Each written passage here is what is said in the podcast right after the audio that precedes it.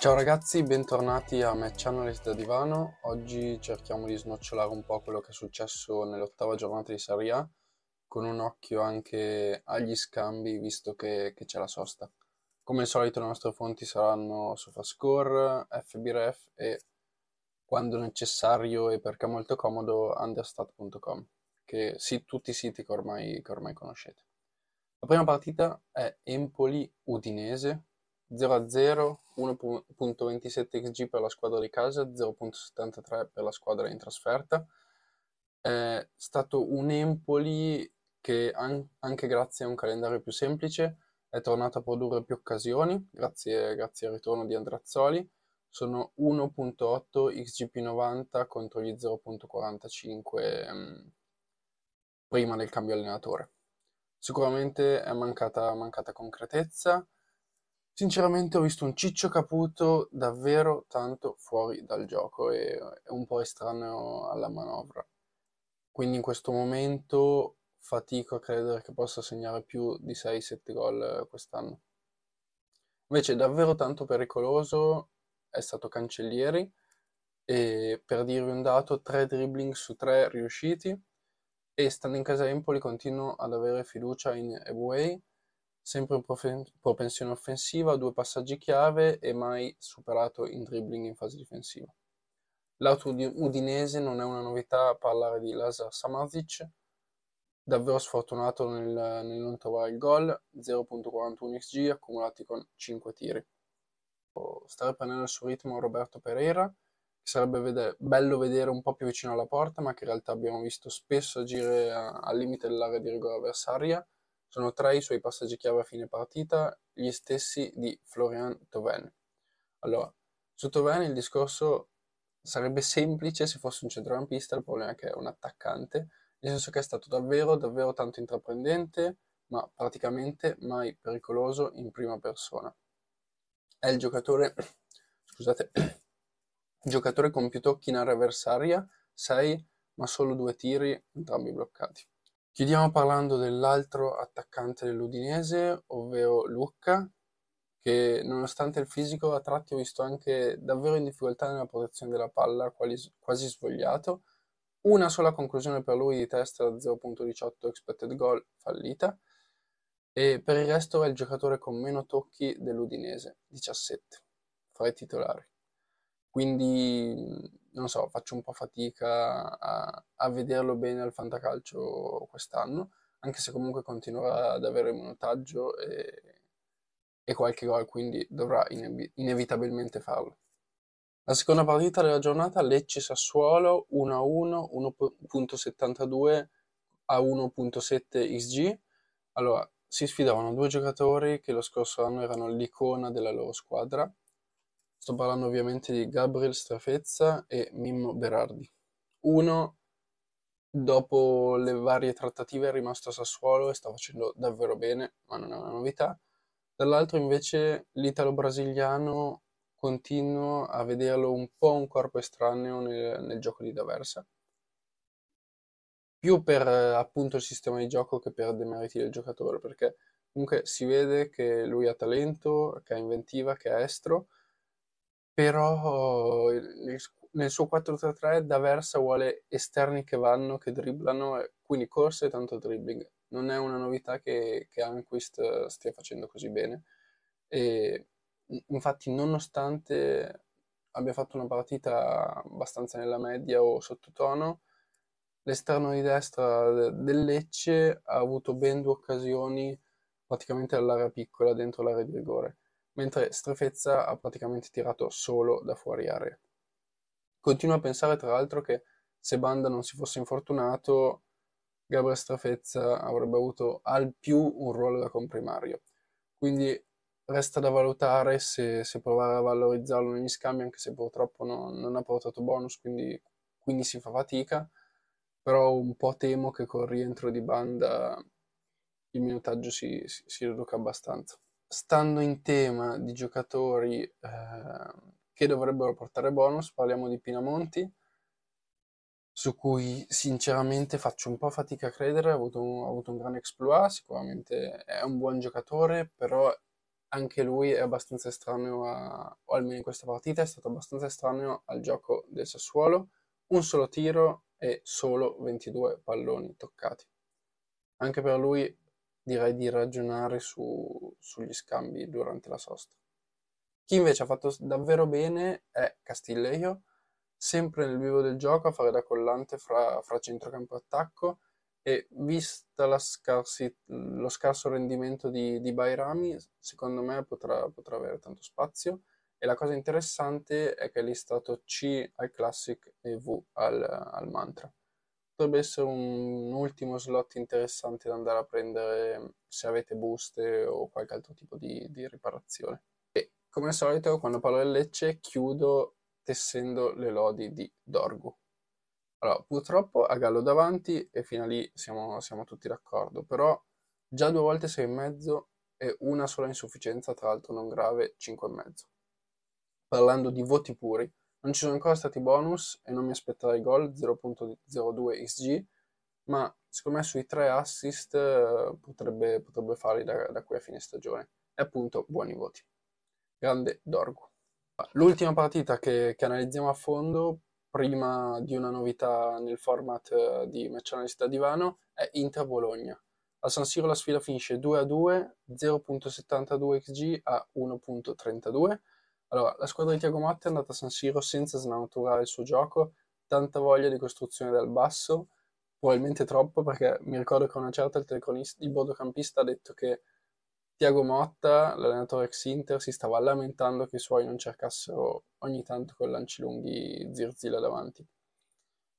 Allora, è stata una partita strana perché dopo 13 minuti eravamo 2-0, grazie a gol di Acerbi su, sul fantastico corner di, di Akan Cianoglu, che vi cito in ordine i dati di understat.com, da quando è in Serie A i suoi assist recitano 6, 9, 9, 12, 6.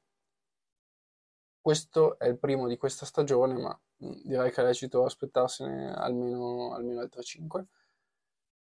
Ah, anche se poi lì ci sarebbe a, a onore del vero di andare a vedere i dati sugli expected assist e queste cose qui. Perché chi invece sta facendo tanti assist come è già a 5 nell'Inter è Marco Sturam, anche se questa volta direi che il merito è, è quasi tutto di Lautaro, anzi è tutto di Lautaro Martinez.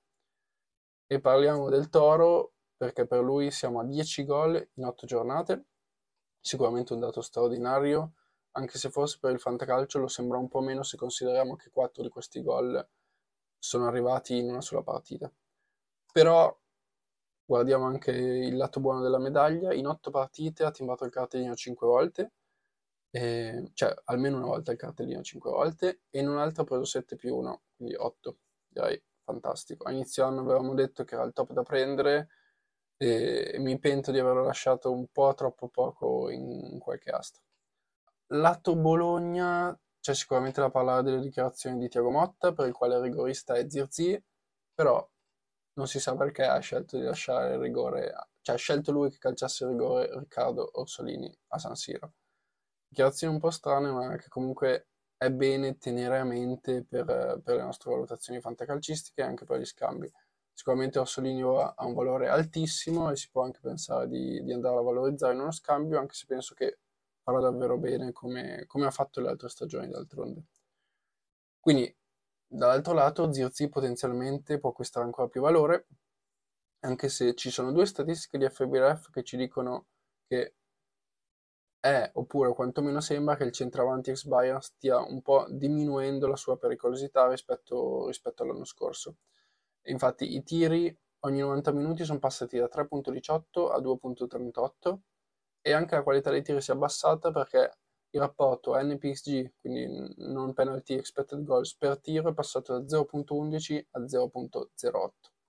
Questo non voglio dirvi che, che dovete liberarvi di Zirzi, però è giusto ponderare tutte le variabili, anche perché magari ci si fa prendere dall'entusiasmo di quanto sia un giocatore comunque bello da vedere. Però per me il vero uomo simbolo di questo Bologna, ma anche direi della partita San Siro, è Lewis Ferguson. Per lui basta, basta citarvi 5 numeri, un rigore procurato, giocatore con più duelli a terra vinti 7, 0.26 XG, un assist, 4 falli subiti. Direi un giocatore fantastico e mi spiace averlo solo in un falta su 5. Come vi avevo promesso, c'è una novità nel format di Match da Divano, nel senso che oltre a concentrarsi su, sulle partite che ho analizzato più a fondo, cerchiamo anche di tirare fuori qualche numero da tutte le altre partite con direi una pioggia di numeri. Però prima di iniziare, appunto, in merito al fatto che ci sarà la sosta, voglio ricordarvi che su Sigma F potete scrivermi in DM quando volete per, per risolvere scambi insieme, provare a fare scelte sensate guardando i numeri. E ora direi che possiamo partire con una considerazione per tutte le restanti sette partite dell'ottava giornata di Serie A. Allora, pessima prestazione di Vanya Milinkovic-Savic contro la Juventus, portiere del suo stazza non ti aspetti quelle uscite, come ho detto però più volte la forza di Vagna al fantacalcio non è lui, è il Torino. Seconda miglior squadra per post shot XG concessi per tiro in porta. Tradotto, la qualità dei tiri in porta che il Torino concede è la seconda peggiore, quindi dal lato difensivo la, la seconda migliore. Ottimo quindi a livello difensivo il Toro, che è in grado di concedere occasioni di bassa qualità appunto. In totale i post shot XG against sono 6.9 Nonostante questo, appunto, sono arrivati 9 gol subiti, quindi, quindi speriamo che, che Vanya Milinkovic-Savic possa migliorare questo dato.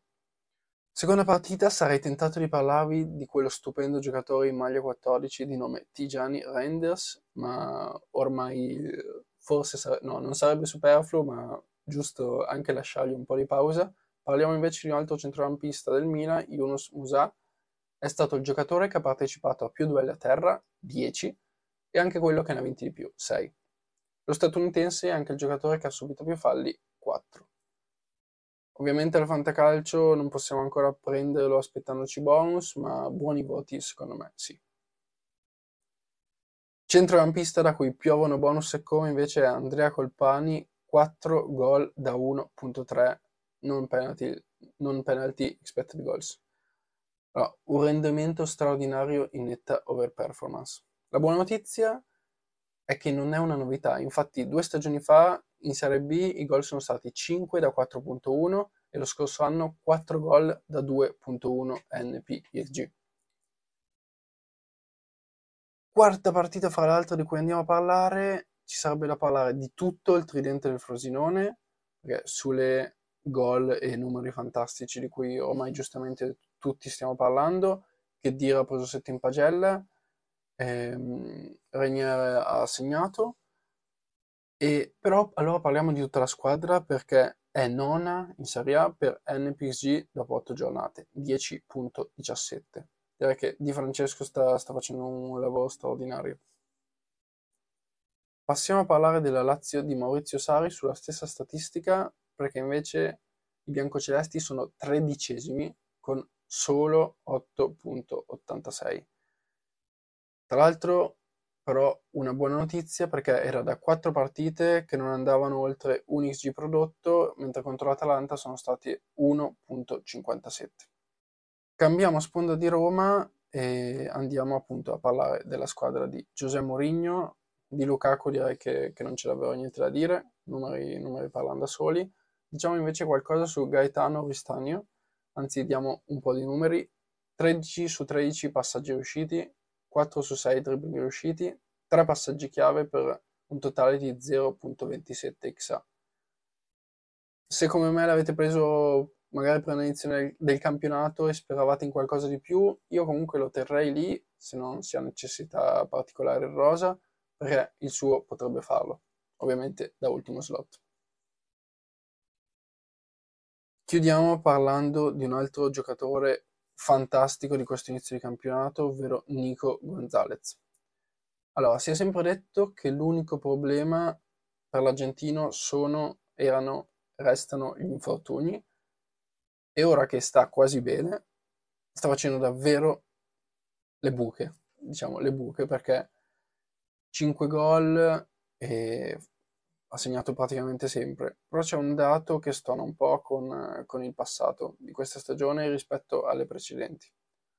Vi leggo i numeri, vediamo se trovate il pattern, poi vi rileggo le, i dati derivati che dovrebbero esplicitare. Allora, 2017-2018 7.2 NPG, 7 gol senza rigori. 2018-2019 6.3 NPSG, 2 gol senza rigori. 2019-2020 10.8 NPSG, 10 gol senza rigori. 2020-2021 solo 4.3 NPSG, 3 gol senza rigori. 2021-2022 7.7 NPSG, 4 gol senza rigori. Ne fa 4 anche nel 2022-2023 da 5.4 NPXG. Quest'anno siamo a 5 gol appunto senza rigori. Quanti NPXG? Solo 1.9. Direi che avete già capito dove vado a parare, ma vi leggo il dato derivato della sequenza di stagioni del rapporto fra gol senza rigori e gol attesi senza rigori. 0,97 032, 093, 070, 052, 074. Sapete quanto è quest'anno? 2.63. Allora, sinceramente, prima di questa analisi ero sicurissimo di tenermi stretto Nico Gonzalez, e, però anche questo è il bello, nel senso, analizzo i numeri con voi, appena prima di voi, e, e faccio le mie considerazioni insieme a voi.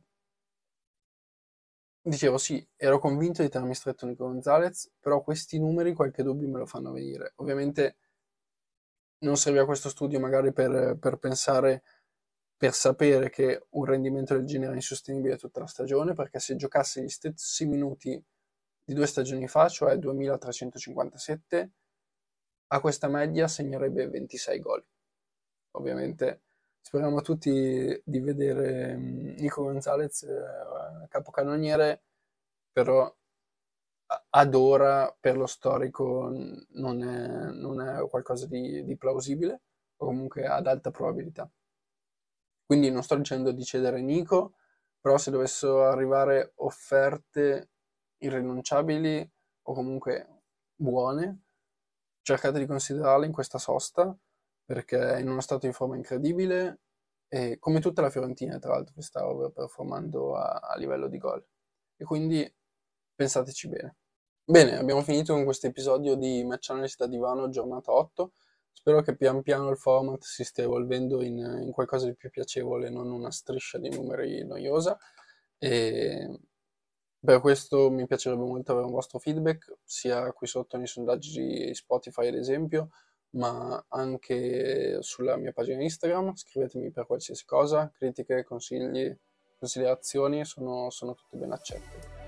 Se siete arrivati a fine episodio, grazie mille e in bocca al lupo per il Fanta, noi ci sentiamo per gli scambi. Ciao!